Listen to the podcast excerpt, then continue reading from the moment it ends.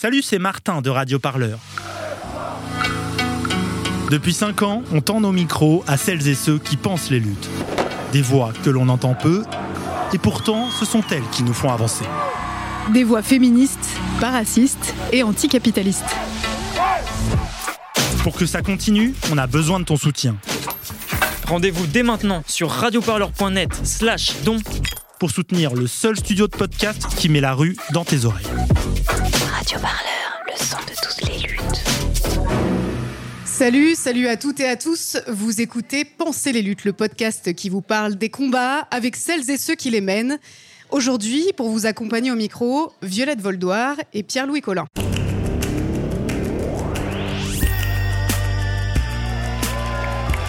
Enfin, quelque chose se passe Pensez les luttes. Pensez les luttes. Quelque chose, mais quoi? Votre podcast hebdomadaire sur Radio Parleur. Il faut arrêter de parler en notre nom. Parce qu'on est assez grand pour parler, on est assez grand pour prendre la parole. On en a ras-le-bol d'entendre des phrases de merde. Une émission pour penser ensemble les mouvements sociaux. Peu importe ta couleur, peu importe ton appartenance sexuelle, peu importe qui tu es, peu importe ce que tu manges, ce combat t'appartient.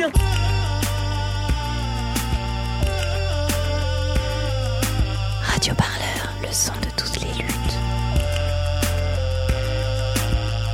Je crois pas que ce mouvement il va s'arrêter de sitôt.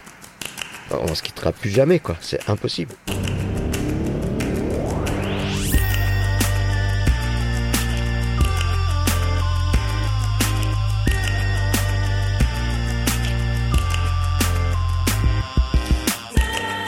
Aujourd'hui, nous sommes à Montreuil dans un festival qui rassemble des militantes et militants du monde entier autour d'une notion qui semble tout droit sortie des congrès du PCF du siècle dernier à celles et ceux qui ne la connaissent pas, l'internationalisme. Et pourtant, il n'est pas du tout question ici d'alignement avec l'URSS ou toutes ces vieilles lunes, ou même de la meilleure recette pour faire la révolution chez soi, non.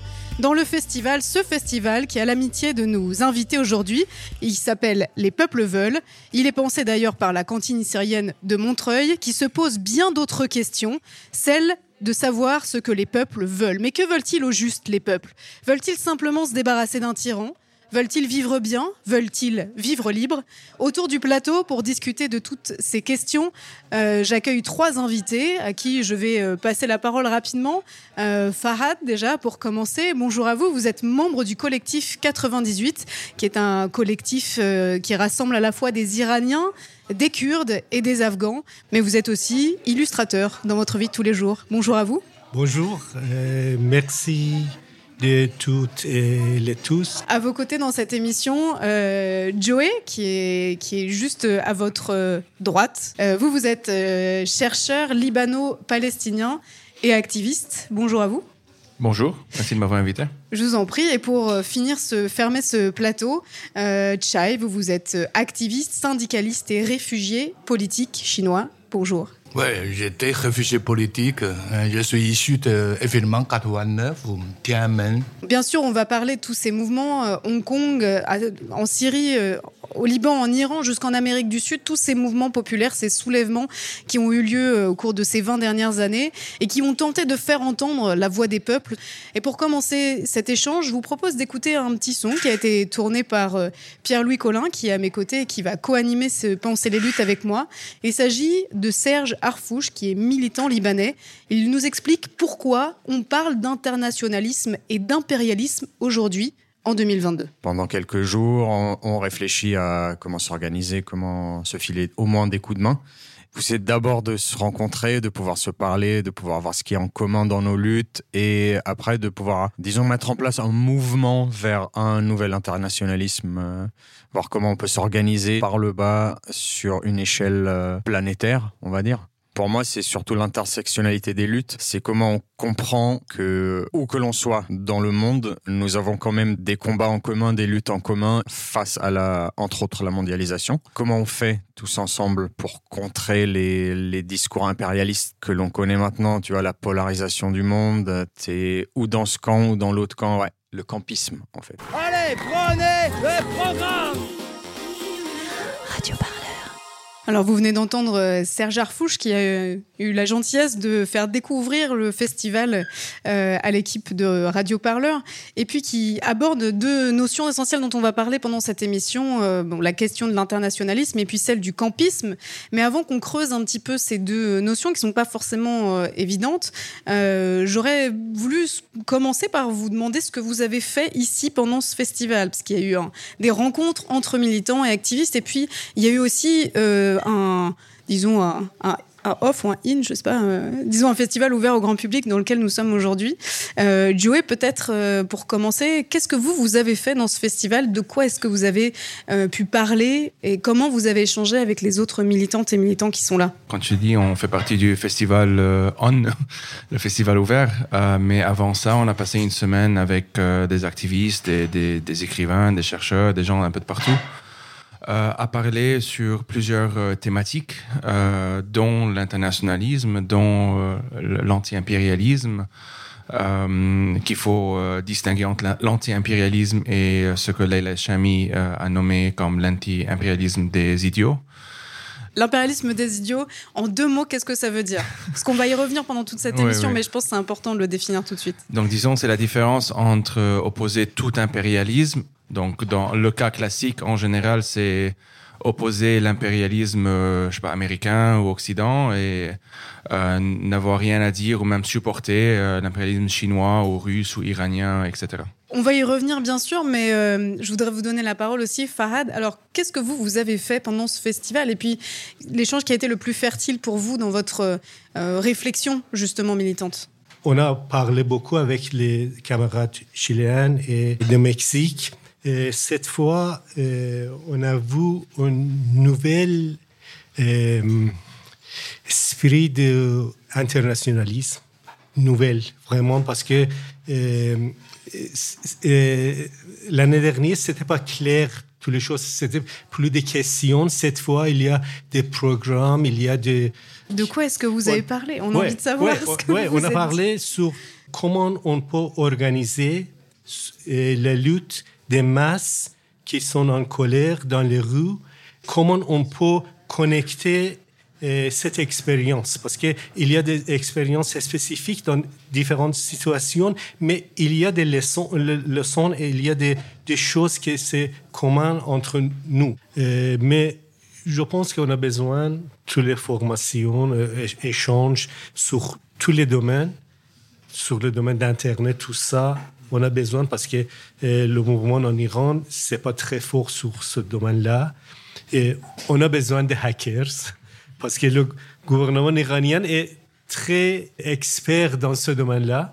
Même sur les, luttes euh, euh, dans les rues, on a besoin d'échanges, des, des expériences, comment connecter deux types différents, mais reliés de, de, lutte dans les rues. Merci beaucoup. Je vais rapidement passer la parole à Chai qui est euh, voilà, vous êtes euh, qui est assis à vos côtés. Qu'est-ce que vous vous apportez euh, les échanges que vous avez pu avoir dans ce festival? J'ai passé dix ans à, Hong Kong, donc je ne vous connais pas. Je suis très content de commencer à vous connaître. Euh, hier, on discutait avec les deux journalistes. Ils me posaient plein de questions. Qu'est-ce que se passe en Chine? Euh, La vérité de pandémie, tout ça? Euh, et puis, voilà, j'aime bien vous écouter, écouter les autres. Je suis très heureux de voir aujourd'hui des gens qui sont venus de pays différents qui travaillent ensemble. C'est très important. Alors, on est là aussi pour vous écouter, euh, vous. Donc, on vous posera des questions et j'espère que vous n'êtes pas juste là pour écouter. Euh, Pierre-Louis.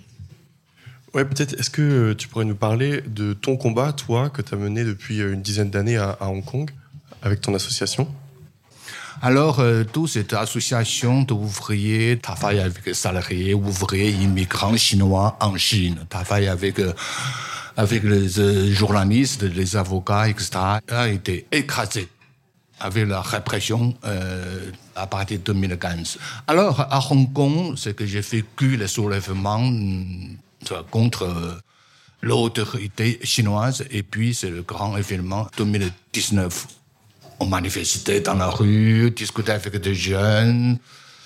Euh, tout, c'est de, confronter la police, euh, et puis après, vraiment, euh, la répression atroce, le gouvernement vraiment pratiquement su- supprimer le statut de Hong Kong d'autonomie. C'est extrêmement triste. Beaucoup de mes amis sont, été, sont en prison en ce moment. Puisque on attaque là directement sur les combats qui vous ont amené aussi à vous engager, mais aussi euh, à venir discuter ici euh, dans, dans ce festival. Euh, moi, j'ai une question un peu plus générale sur ce sujet-là.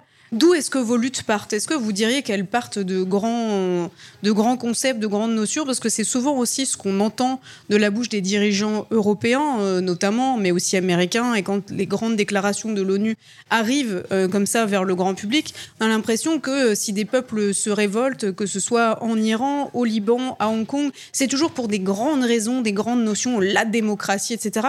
Mais vous qui êtes sur le terrain et qui les connaissez, ces luttes, est-ce que c'est le cas? Et d'où est-ce qu'elles sont parties pour vous que ce soit en Iran, aujourd'hui là c'est sur la question de la liberté des femmes, euh, mais il y a eu aussi des mouvements contre la vie chère, voilà. Quel est le point de départ un peu pour vous des soulèvements populaires qui vous vous ont jeté dans la bataille? Peut-être euh, Joey pour commencer. Ben, disons, moi, j'ai participé au soulèvement au Liban en 2015 et en 2019. En ce qui concerne la question, enfin, disons que oui et non. Euh, D'un d'un côté un peu général, oui, ça, ça, ça a presque toujours à voir avec la démocratie, ou plutôt le manque de démocratie dans, en, Syrie, par exemple, ou en Iran, ou, ou sur- au Liban aussi, dans dans d'autres dans d'autres euh, cas aussi. Mais parfois, c'est c'est plus spécifique. Donc, euh, dans le cas libanais, c'est pas juste la démocratie en elle-même, mais c'est aussi le sectarisme. C'est opposer le sectarisme, qui est un système euh, qui se veut entre guillemets démocratique, euh, représentant, tu vois, représentant les différentes sectes au Liban, mais pour moi, c'est pas vraiment un système démocratique. Donc voilà, c'est juste un exemple, quoi.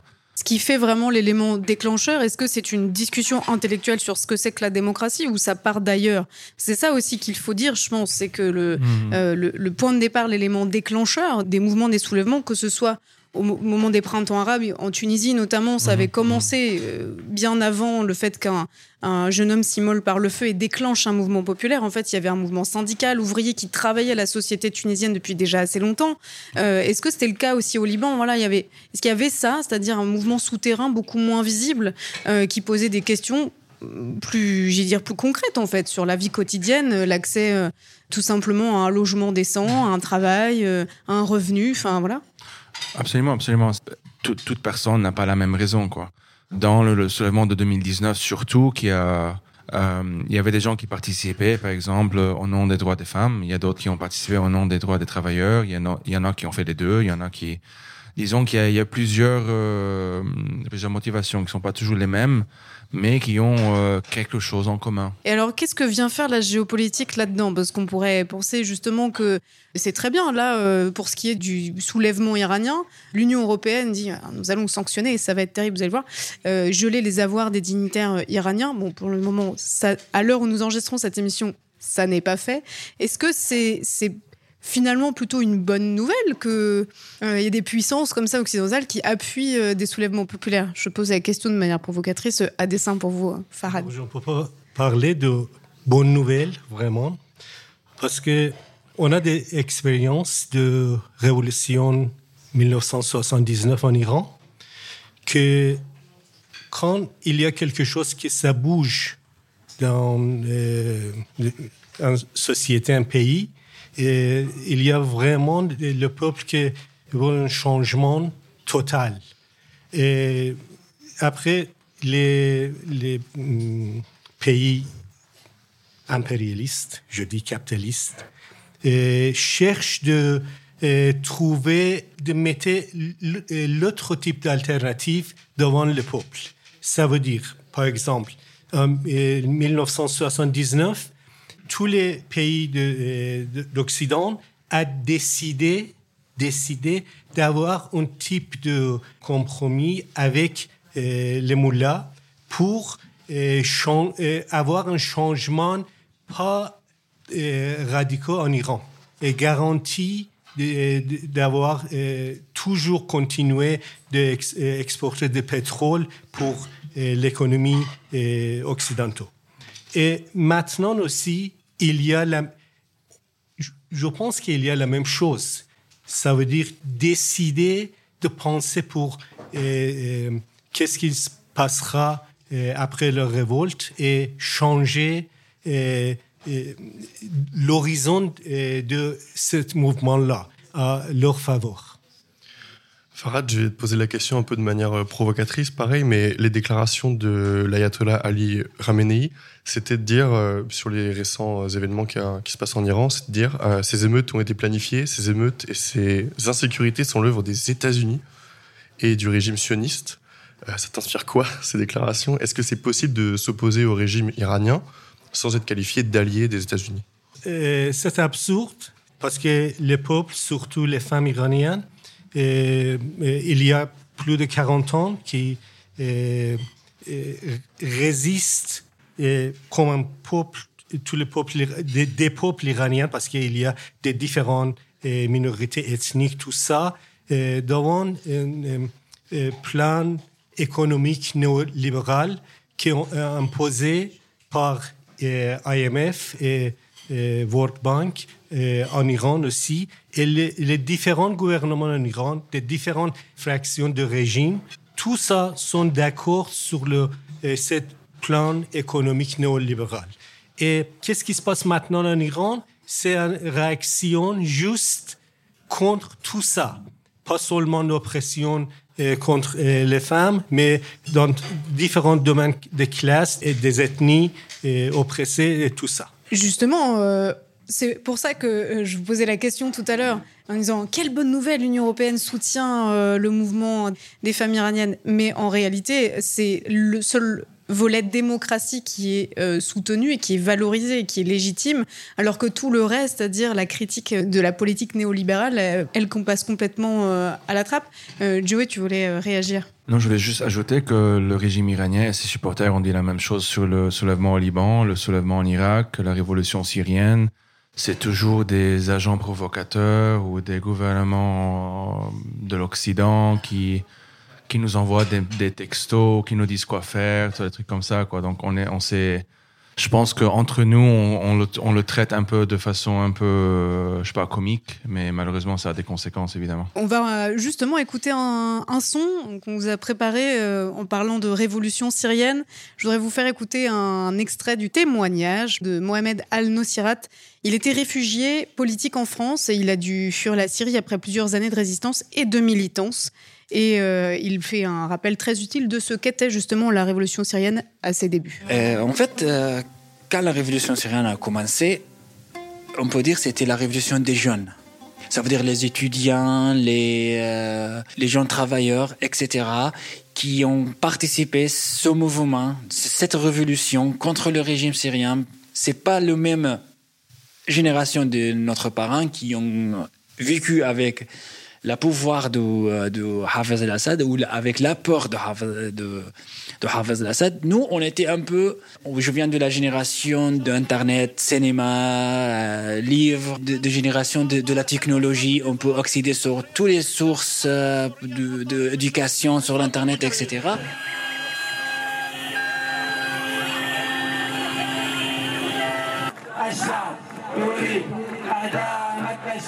Qu'est-ce que j'ai vu moi? J'ai vu que tous les jeunes ils ont participé à ce mouvement hors de les partis principaux politiques, ça veut dire hors de les frères musulmans, hors de les communistes, les socialistes, etc. C'était un mouvement de jeunes qui n'étaient pas engagés dans des partis politiques.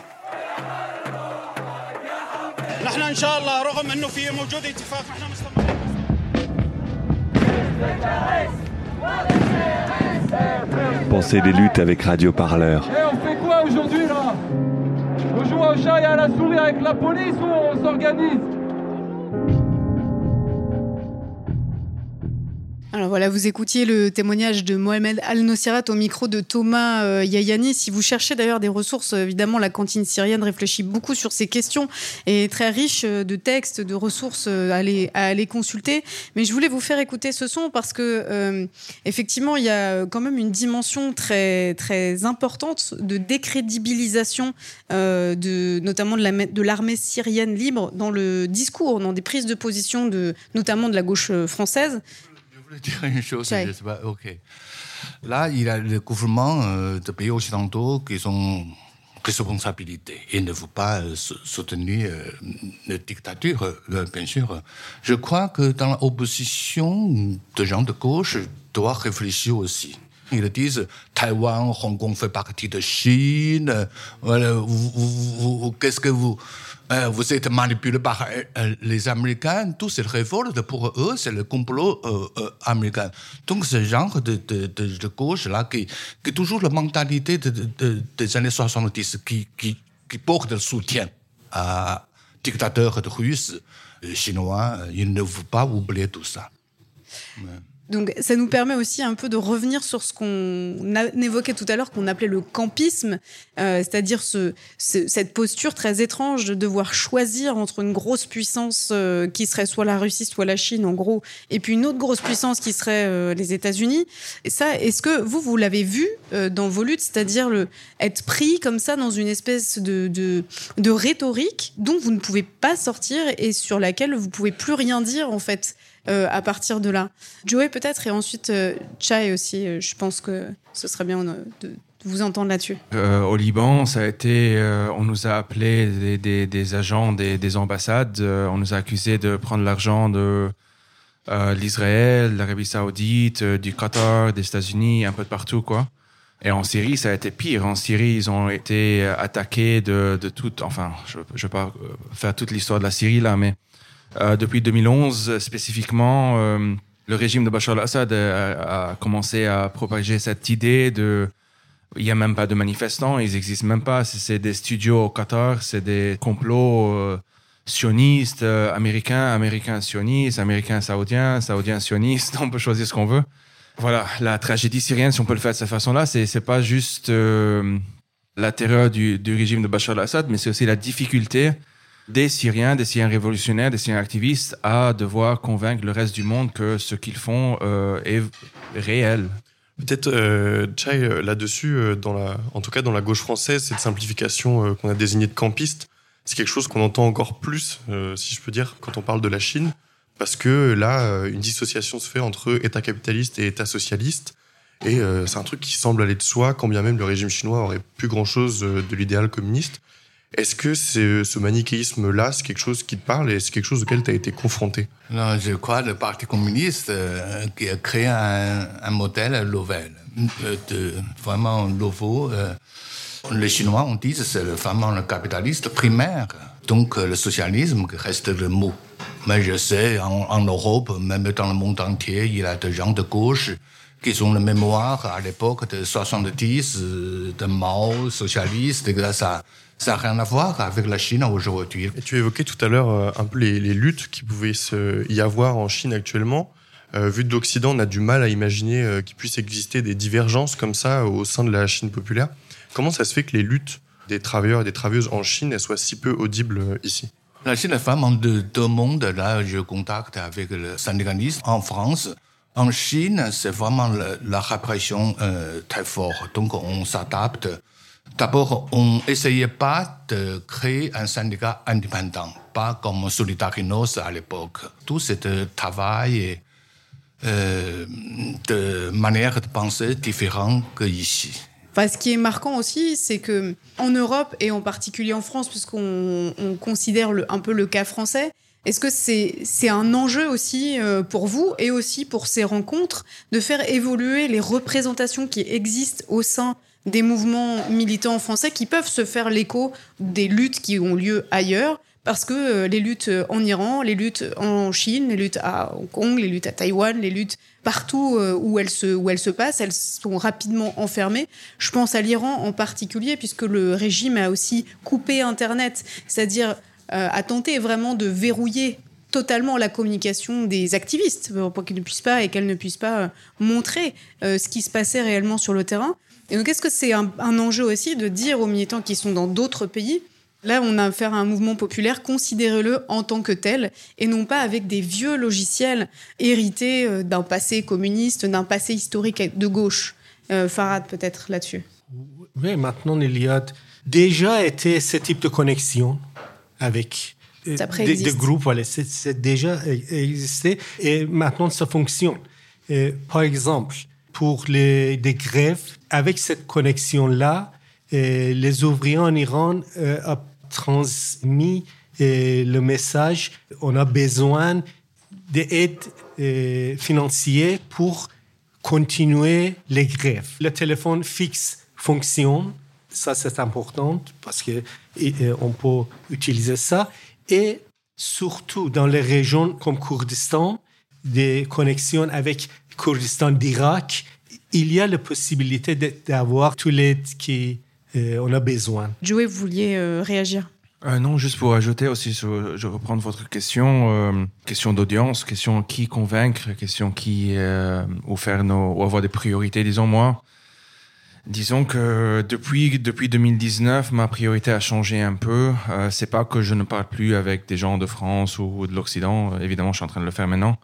Mais ma priorité euh, est d'essayer de, faire des contacts, en- en- enfin, disons, de, créer des contacts entre des peuples qui auparavant ne se parlaient pas trop. Donc une des choses que je suis en train de faire maintenant, c'est mettre en contact des Taïwanais avec des Syriens, avec des Ukrainiens. Euh, parce qu'ils ont quelque chose en commun, disons un impérialisme qui n'est pas en, général reconnu par la gauche occidentale, je généralise un peu, mais ça reste un problème assez euh, répandu. Et j'anime des conversations, comme j'ai dit par exemple, entre deux Ukrainiens et deux Syriens. Et c'est eux qui dirigent la conversation et on se rend compte euh, immédiatement qu'il y a vraiment beaucoup de choses, en- ils ont vraiment beaucoup de choses, en- beaucoup de choses en commun. Et donc là, pour moi, c'est comme quoi, par exemple que... mais dans le cas euh, ukrainien et syrien, le- la chose en commun est un peu évidente, c'est l'impérialisme russe. Et pas seulement ça, mais le fait que la première invasion de la Russie euh, en Ukraine en 2014 a été immédiatement suivie par l'invasion russe en Syrie en 2015. Et dans ces deux cas-là, euh, les Ukrainiens et les, et les Syriens restaient à essayer d'avertir le monde comme quoi ça va pas s'arrêter là. Euh, ça va continuer, ça va continuer, ça va continuer. Ils ont été ignorés pour plusieurs années. Et puis, euh, voilà, début de cette année-là, on a vu que les Ukrainiens et d'ailleurs les Syriens euh, avaient bien raison. Et moi, ça a été assez intéressant de voir des, depuis février 2022, donc depuis cette euh, seconde invasion, en tout cas une invasion beaucoup plus euh, complète, disons, en tout cas ils, essayent de faire ça. Euh, il y a eu beaucoup plus de contacts organiques, sans mon aide, entre Syriens et Ukrainiens.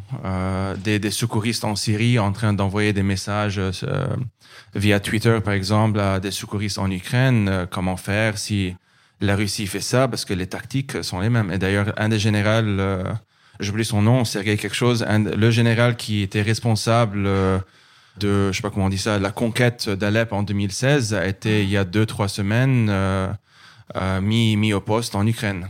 Euh, donc c'est un exemple. Quoi. Oui, celui qu'on appelle le, le boucher, euh, qui est le, voilà, Ouais, c'est qui est d'ailleurs le premier à avoir reconnu que l'armée russe était en train de de perdre du terrain euh, Ouais. pour rester diplomate. Est-ce qu'il y a d'autres formes, disons, entre guillemets, d'ingérence géopolitique concrètement dans les luttes Tout à l'heure, je parlais de l'Union européenne parce que ça, reste de l'ordre de la déclaration. C'est des choses qui se passent euh, à Bruxelles ou au niveau de l'ONU. Enfin voilà, c'est des choses qui sont quand même assez loin du terrain.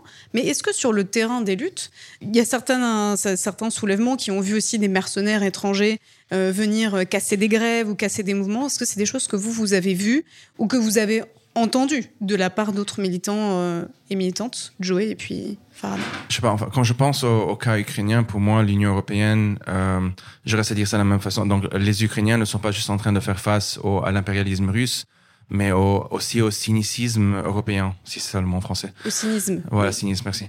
Euh, L'Union européenne a continué et continue euh, jusqu'à présent. Enfin, à une, à- ils ont réduit un peu, mais c'est eux qui ont permis à l'État russe de financer la guerre à travers, euh, euh, je sais pas comment on dit ça, le pipeline euh, de gaz euh, de pétrole. Euh, donc, et les Ukrainiens ont dit ça dès le début. Ils ont même dit ça avant 2022 que si vous allez euh, être dépendant de la Russie pour quelque chose assez basique comme l'énergie, euh, il va y avoir des problèmes. Et ils ont été ignorés. Euh, donc voilà, je sais pas si c'était vraiment ça la question, mais en tout cas, C'était en partie ça, mais aussi euh, ce que vous, vous aviez vu, je pense euh, notamment aux, aux révoltes en Amérique du Sud et en particulier au Chili, Mhm. où euh, il y avait eu en fait euh, tout simplement des agents américains qui venaient faire du renseignement dans les assemblées générales, dans les manifestations, qui transmettaient aussi des informations aux services gouvernementaux, parce qu'il y a des appuis. L'impérialisme, c'est pas juste un discours rhétorique, c'est concret sur le terrain matériel, quoi. Oui, c'est juste que dans, je pense dans les cas que je suis en train de, de parler maintenant, c'est c'est plutôt la, le même, la même technique, la même tactique, mais c'est plutôt russe. c'est plutôt des jeux, oui. Voilà, euh, mais, mais la logique est la même, quoi. C'est juste que c'est dans des contextes différents. Farhan, vous vouliez euh, intervenir? Ouais. Je sais en 2009, parce que c'était l'autre grand euh, mouvement en Iran, politiquement réformiste sur l'élection. Et, mais à ce moment-là, des agents de sécurité russes ont vraiment aidé le, euh, le gouvernement iranien sur le prétexte d'empêcher un euh, type de révolution de colorée. Euh, comment on peut euh, diminuer step par step. Comment est-ce qu'étape par étape on voilà. peut casser un mouvement C'est ça, voilà. Mm. C'est bien, on aimerait bien savoir, nous aussi, comme ça on pourrait faire autrement. Voilà. Pourrait se défendre. Euh, on va écouter un petit son euh, avant de reprendre euh, cet échange justement sur les tactiques, les stratégies aussi que vous avez pu mettre en œuvre, discuter. On parlait tout à l'heure d'échanger notamment des analyses sur les les ennemis qu'on peut avoir quand on est dans un soulèvement populaire, quel que soit le pays dont on parle.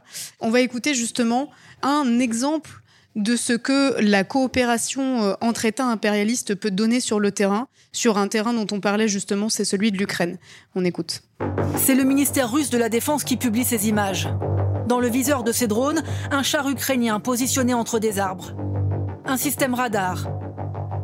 Un véhicule de transport. Les drones chargés d'explosifs s'écrasent sur chaque cible et les détruisent. Drones kamikazes, drones de combat, drones d'observation. Jamais ces appareils n'avaient joué un rôle aussi stratégique dans un conflit. Russes et Ukrainiens y recourent abondamment. Moins risqué que d'envoyer des hommes en repérage et moins cher qu'un avion de chasse ou un missile. On est sur des systèmes qui vont coûter jusqu'à 10 fois moins cher, qui sont relativement discrets parce qu'ils ne sont pas en métal, ils sont en fibre de carbone, ils sont en plastique, ce qui fait qu'il est très difficile de les capter et de les intercepter, de les détecter avec des radars. Cette semaine, l'armée russe a frappé plusieurs villes avec des drones tueurs achetés à l'Iran. Ici, l'un d'entre eux s'écrase sur des immeubles à Kiev. Quatre morts. La Russie, deuxième puissance militaire mondiale, n'avait pas de drone suicide longue portée dans son arsenal. Pensez les luttes, votre podcast hebdomadaire sur Radio Parleur. Pour penser ensemble les mouvements sociaux. Voilà, vous avez écouté un reportage un peu euh, euh, effrayant de France 24, euh, daté du 22 euh, octobre, juste au moment où précisément l'Union européenne discute de sanctions vis-à-vis de l'Iran, donc pas cette fois pour ce qui concerne les questions démocratiques, mais plutôt pour ces histoires de vente d'armes à la Russie. Est-ce que ça, ça peut être un axe de solidarité aussi, c'est-à-dire de faire pour le peuple iranien, quand on est militant et activiste en Iran, euh, de ce sujet de la vente d'armes à un pays qui est en train de faire la guerre à un autre pays souverain, un vrai sujet. C'est-à-dire de dire à sa population, là, nous, on a quelque chose à faire en tant qu'Iranien, il faut qu'on dise non à ces ventes d'armes, il faut qu'on s'y oppose. Est-ce que ça, ça fait partie aussi des stratégies internationalistes et anti-impérialistes nouvelles que vous, vous défendez euh, aujourd'hui Ouais, je pense que c'est très important qu'on bouge sur toutes les interventions du régime iranien dans tout le monde, maintenant dans, dans la région, dans Syrie, dans le Liban, dans, différents pays de, de euh, Moyen-Orient, même aussi euh, aide militaire euh, dans une guerre injuste de la part de Russie.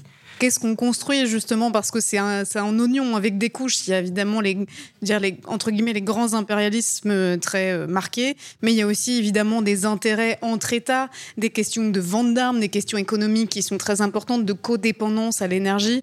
Pierre-Louis, tu voulais euh, rebondir justement sur ce, cet aspect. Oui, je voulais que peut-être Farad, tu pouvais développer un peu cette question de la, de la troisième, euh, d'une troisième voie possible en fait entre ces deux euh, impérialismes, enfin ces deux grands camps impérialistes. C'est possible, mais c'est très difficile.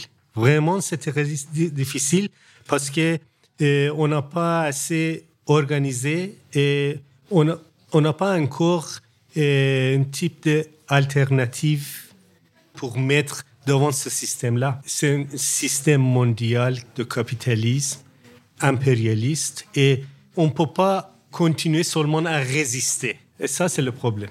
En quelque sorte, ça ne suffit pas de dire ce que veulent tous les peuples du monde, c'est la démocratie. J'y mets des guillemets, vous ne les voyez pas, mais je les mets. Ouais. Euh, ce qui est dans l'intérêt des peuples, c'est effectivement de changer de système économique et changer de système tout court. Euh, Est-ce que c'est ça qu'il faut imposer aussi euh, dans la manière de discuter? Parce que il y a vraiment tout un discours très léché, très lissé. de, mais finalement, ce que les peuples veulent, c'est la démocratie. Et donc, mettons la démocratie en place et tout ira bien. Et d'ailleurs, Chai, moi, je vais vous, donner la parole euh, là-dessus.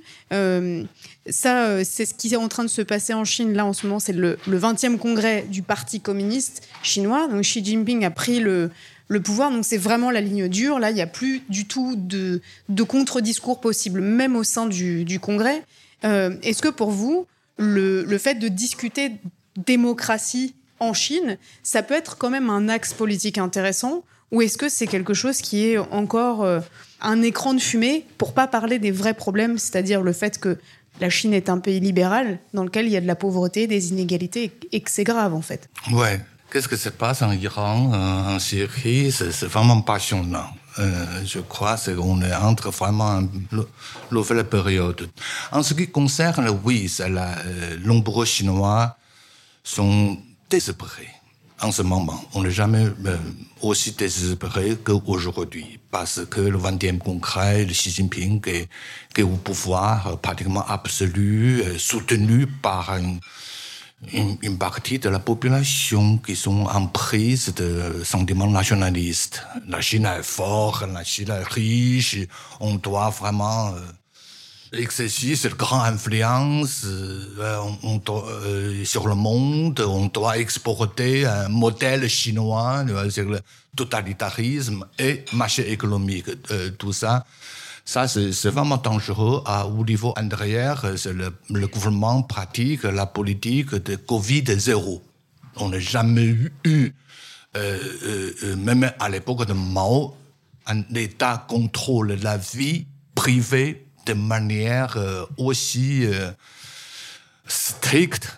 Euh, c'est- c'est c'est- c'est inimaginable. Maintenant, c'est vraiment le- avec la politique de Covid zéro. Alors, les Chinois vraiment commencé à se réveiller. Donc, qu'est-ce que c'est le peuple? Je n'aime pas vraiment euh, ce, ce terme. Parce que le peuple est tellement diffusé en Chine. Il y a une, partie de la population riche, pauvre, sont très nationalistes. Et puis, il y a une autre partie qui ne pouvait plus accepter la politique de Covid zéro. Et justement, euh, vous avez évoqué celles et ceux qui n'acceptent plus ce, contrôle de, l'État chinois.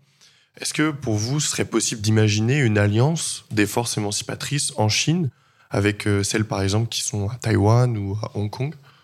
C'est difficile d'imaginer la cause de, euh, pour plusieurs raisons. D'abord, euh, ce que dit, euh, totalitarisme, dans la période, dans l'époque de médias sociaux. Euh, médias sociaux avec téléphone portable, on peut contrôler vraiment la vie euh, privée. Par exemple, il a déjà depuis deux ans, trois ans, même plus, euh, l'État chinois qui est mis en œuvre pour surveiller tout le monde. Tu fais quoi? Si tu fais quelque chose euh, qu'il n'est pas content, on peut savoir pendant sept minutes que ta vie depuis un mois. C'est-à-dire, depuis un mois, tu étais avec qui, te sentais dans quel hôtel, conduit, passé quelle autoroute? Euh, voilà, c'est à côté de chez toi, il. C'était inimaginable. Alors, tous les Chinois, euh, beaucoup de Chinois ont peur. Deuxième, le sentiment nationaliste. Euh, les Chinois en Chine, pour vous, ce sont les Chinois. Mais en fait, leur mentalité tellement différente. Il y a démocrates euh, chinois qui travaillent plus avec les démocrates de Hong Kong, à Hong Kong, mais de manière très, très, très discrète. Euh, Taïwan, heureusement, c'est un, un pays démocratique. Mais tout ça était euh, réprimé, tout ça c'est interrompu par le, le gouvernement, par Xi Jinping. actuel. Donc on est en train de chercher quelle manière on peut travailler ensemble. Oui, effectivement, Xi Jinping qui a pris un tournant, euh, enfin c'est plus qu'un tournant totalitaire. Là, euh, dans le 20e congrès, l'image euh, surréaliste, c'est le c'est Hu Jintao, l'ancien président qui est sorti de force et Ouais, personne qui le regarde.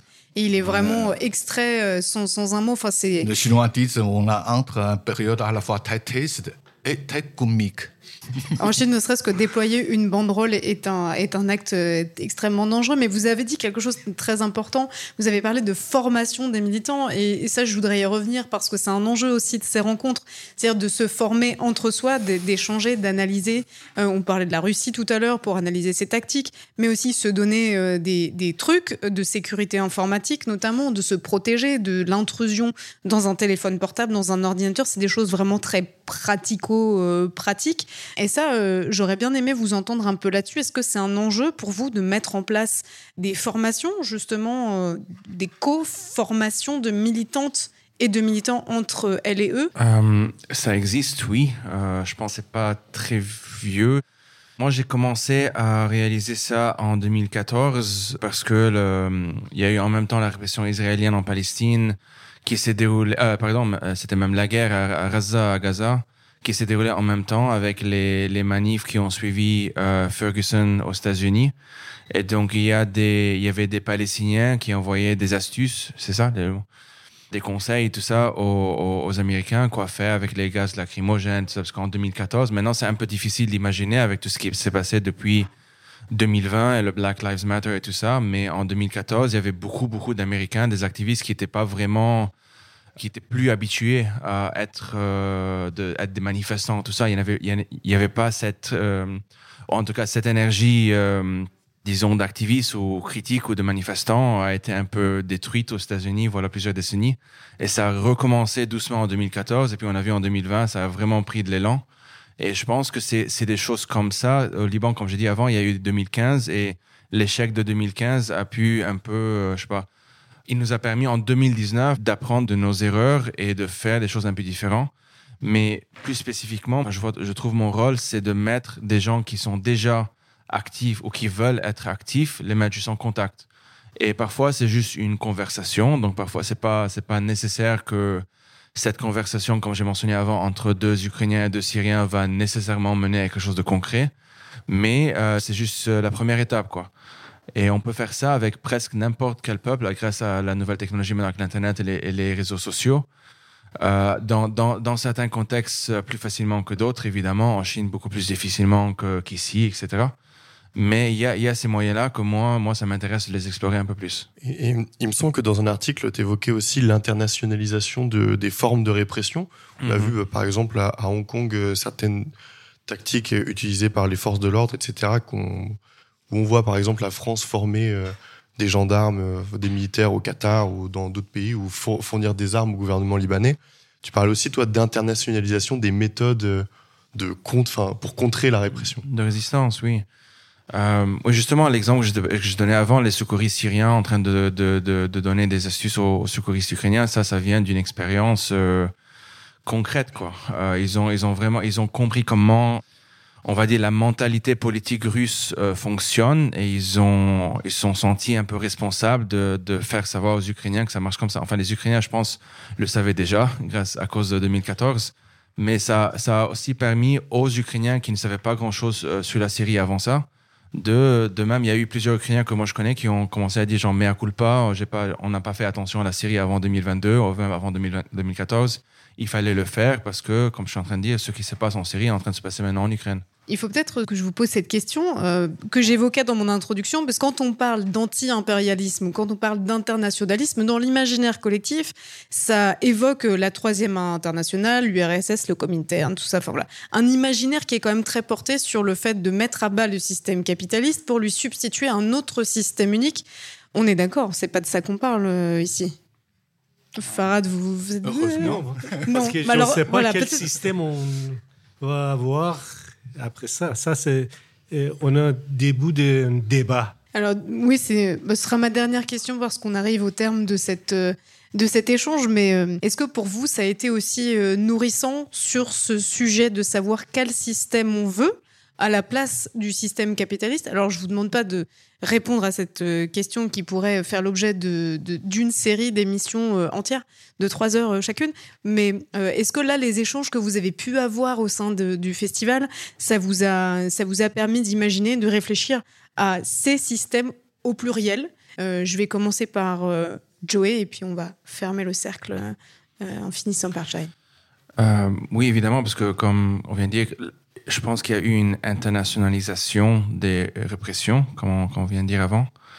Et ça m'a permis, enfin, cette, euh, cet angle-là m'a permis un peu de penser s'il y a cette euh, union, enfin, pas union, mais il y a un partage de, de techniques de répression entre euh, la police américaine, la police israélienne ou la police, je sais pas, française, la libanaise, etc est-ce que la résistance, disons, de 2020 avec Black Lives Matter a des choses à enseigner à, euh, je sais pas, à l'Iran aujourd'hui, disons? Euh, Parfois, la réponse est oui, mais pas trop, parce que les contextes sont différents, il y a d'autres priorités, etc. Mais parfois, il y a des réponses que pour moi, je les trouve assez intéressantes. Donc, je prends ces réponses-là, euh, je prends ces similarités, disons, et j'essaie de voir, OK, si ça, c'est la première étape, quelle peut être la seconde étape? Donc c'est un, travail assez euh, lent parfois, mais je suis en train de voir maintenant, surtout avec euh, les réseaux sociaux, cette euh, comment dire ça, des choses qui que je sais pas dans les années 80 ou même 90 peut, peut, pouvaient prendre des semaines, voire des mois, des années à se développer. Maintenant, ça peut se faire un peu plus rapidement. C'est acquis aussi qu'il y a une multiplicité de réponses euh, euh, en termes politiques qui sont pas une recette unique, voilà, comme qu'on va appliquer partout. Il faut faire comme les Chiliennes et Chiliens, il faut faire une constituante. Puis ensuite, il faut mettre euh, les gays partout. Puis il faut, enfin voilà, c'est en fait chacun, chaque peuple doit trouver aussi cheminer pour trouver dans les expériences euh, qui sont multiples ce qui peut servir chez soi. Absolument. Alors Farad, vous, qu'est-ce qui vous a le plus euh, nourri à ce, voilà, vous dans votre réflexion sur un autre système possible en Iran, qu'est-ce qui vous a le plus euh, inspiré? Il y a, Maintenant, il y a beaucoup de, discussions autour de problèmes d'ethnie en Iran. Par exemple, un système décentralisé, mais sur plan économique, comment on peut vraiment changer un système capitaliste néolibéral. Et pour ça, il y a beaucoup de discussions sur autogestion, et comment on peut organiser la vie et le, travail dans les quartiers, dans les, le mouvement ouvrier en Iran, avec les slogans de on cherche de gérer notre entreprise dans le mode des conseils, conseils des travailleurs. Ça, c'est nouveau.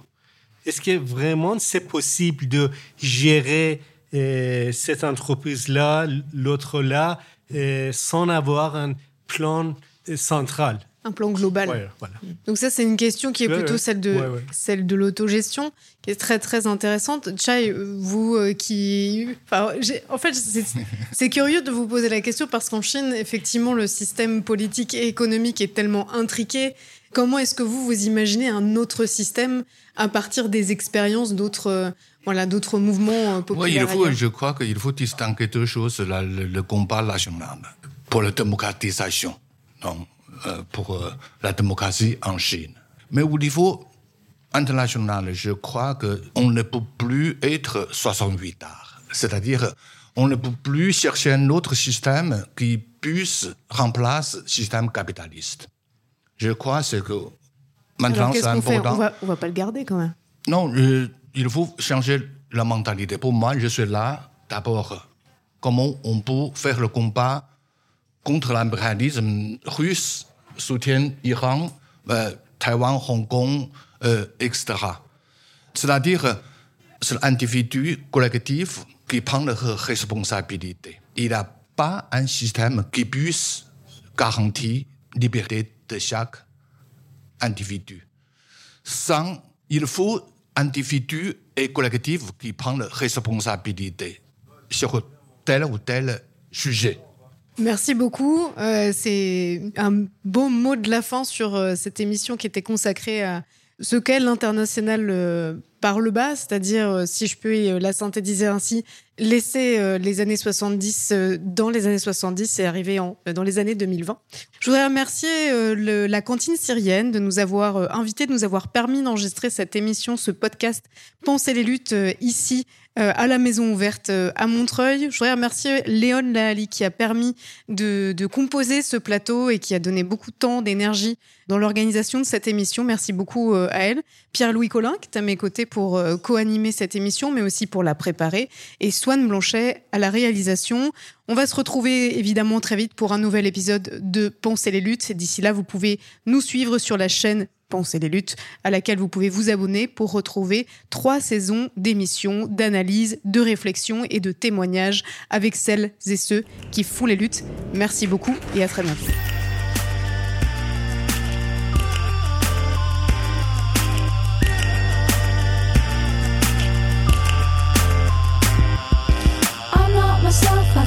than anything, and what we have is not what it seems. We are the vices waiting for the virtues. We're not kings, we are not kings. Gotta get out before my heart explodes.